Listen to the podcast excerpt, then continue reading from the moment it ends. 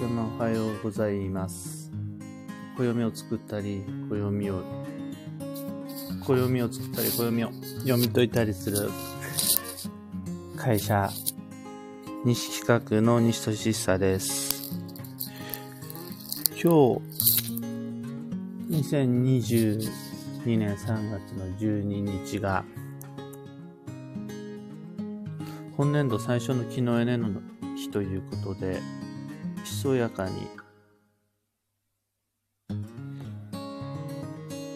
音声配信というやつを始めてみました。どうぞよろしくお願いします。今日ご紹介したかったテーマが定休日の重要性。次の休みが分かっていることの大切さ。というお話をしたいと思っています。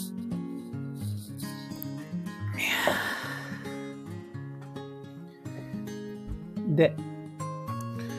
うん暦というのが常に定期的に訪れるライフサイクルで、一度来た金曜日が二度と来ないってことなくて、きっちり同じ等間隔でまた次の金曜日がやってくる。それは月の満ち欠けであるとか季節とかも同じなんですが、このあの、定期性っていうのが運を読み解く上ですごく大切な流れだったりして、不定期になるほどに人の運は乱れます。で、う最近僕がこだわっているのが、定期的に休むということの大切さで、その点、感覚が鋭い人は、自分の休みがいつ必要になるのかというのが分かっていて、これが特にスケジュール帳やタイマーで自己管理しなかったとしても、上手に必然のタイミングで休むことができるという方が、まあ、僕ではないんですが、そういう人もいるようです。僕は僕自身の休みの感覚っていうのを実は信用していなくて、疲れたら休むということをやっていると、どんどんどんどん運が疲弊していってしまう。心も体も消耗していってしまうっていうのがあります。で、特にですね、この消耗しきった状態で休む、手入れをする、自分にとって補給、養生につながるようなことをやるっていうんだと、多くの場合、遅れます。本来であるならば、もっと早く休むべき時に休むことができない状態っていうのができてしまって、しかも、疲れ果てた状態っていうので休んでしまうと、疲れてない状態で休むよりも人は休めなくなるというのがあります。よくあるのが、あの、本当にお腹が空くとご飯食べれなくなっちゃうとか、本当に眠くなると人は眠れなくなっちゃうとかね。あれと同じで、運も消耗しきった状態で回復しようと思っても、上手にうまく補給できないです。疲れ果てた状態では、運の癒しっていうのを受けにくいというのがあるので、疲れる前に休むっていうのが必要になってく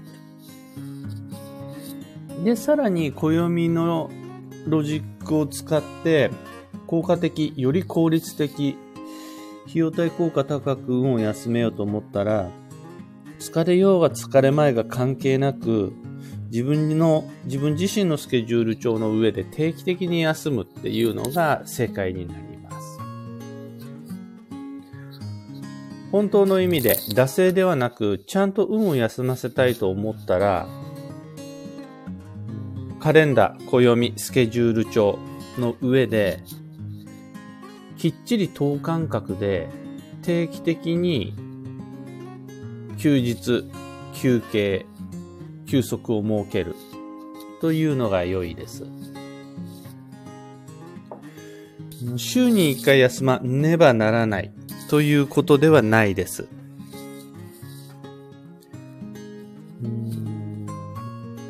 月に1回だと少ないということもないです。大切なのは、等間隔で定期的な休息っていうのを疲れようが疲れまいが関係なく設けておくということです。そうすると、どういう状態に結果としてなるかというと、自分にも他人にも次の休みが分かっている状態で今目の前の課題に取り組んでいくということになります。これを、頻度は人によって違うので OK。等間隔の期間っていうのが他の人と変わっても全く問題なし。どういう頻度、感覚であろうが関係なく、次の休みが常にわか、自他ともに分かっているという状態を作り出すことで、いつになったら休めるのか、いつまで頑張ればよいのか。このリズム、メリハリっていうのが馴染んでくると運が休みます。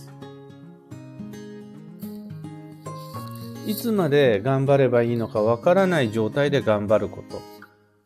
いつになったら確実に休めるのか、自分も他人も分かっていない状態で目の前の課題に取り組むことっていうのが、運をめちゃくちゃ削ります。これがですね、定休日の重要性っていうことで、結局まあ、要するに、休まないと運が悪くなる。というお話です。逆に次の休みというのが自他ともに分かっていると運が休まるので、しっかりと運を停滞させることなく日々の課題に取り組むことができるというで実際問題、周りを見渡してみていただくと、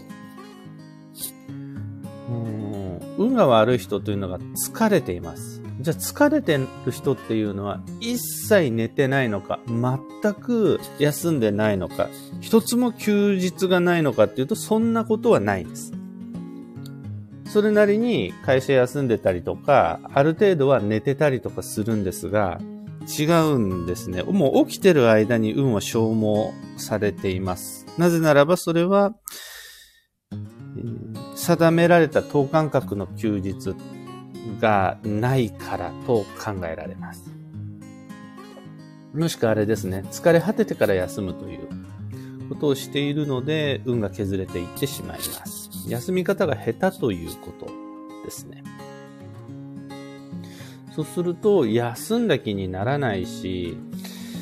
なんなら休むこと自体が負担になってしまう場合もあったりするので、超注意が必要です。で、ここで有機暦という弊社作っている暦を思い出していただくと、まず、長い10年計画の中ではですね、10年間の中で攻めと守りのサイクルというのが繰り返されていて、10年あるとそのうちの5年ぐらいは一応補給療養のサイクルになります。その中で4年、5年ぐらい攻め、前進、アウトプットの年がやってきます。10年の中では4年か5年攻めときゃなんとかなりますよっていうのが暦のサイクルです。さらに、今度12ヶ月、1年の中でも12ヶ月365日の中では、3ヶ月に一度の休息期っていうのがやってきて、春、夏、秋、冬、4つの季節の中でそれぞれ1ヶ月ずつ補給療養優先のタイミングがやってきます。ちなみに2022年度では3月、6月、9月、12月っていうのが休息のタイミングです。これぐらいがざっくりと、まあちょっとオフモード優先で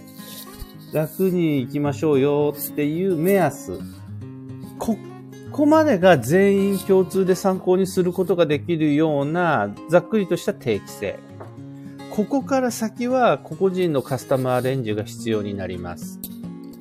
暮らしも労働も自分自身の価値観も全然違う中で全く同じ定期性を持つ必要はないので、まあ、3月が休息の時であるとするならば、その中で自分は1日に何回の休憩を作って、何曜日っていうのを休憩にして、月に何回ぐらいはしっかり休日っていうのを作るのかっていうのができると、それで、あの、暦の流れと自分の流れっていうのがリンクする。これをもって運を開くライフサイクルと定義します。で、最後に、の最強の休日、休憩、休息っていうのが、の休日は通常の休みっていうのは、まさに休憩時間を過ごしている時に、休日を過ごしている時に体が休まる、心が休まるっていうことになるわけですが、そうじゃなくて、運を休める、運が休まるっていうタイミングは、はい、今から休みますという直前の段階っていうのが実は一番運が休まるんですね。明日は休みだ。明日、明後日も休みだ。もう、この後はもう仕事も何もないっていう風に次の休みっていうのが分かった時点で、確定した時点で人の運は休まります。だから朝パって目覚めた時に、あ、今日寝坊していいんだ。まだあと3時間でも4時間でも寝られるってなると、運が休まります。今日一日が終わる時に、明日も午前中はのんびりできるってなって、人は自分のストレスであるとか負担っていうのを手放すことができるようになります。というわけで何が言いたいかっていうと、連休最強です。今日も休みだけど明日も休み。この連休の機会っていうのを定期的に1年に1回でも2回でも設けることで、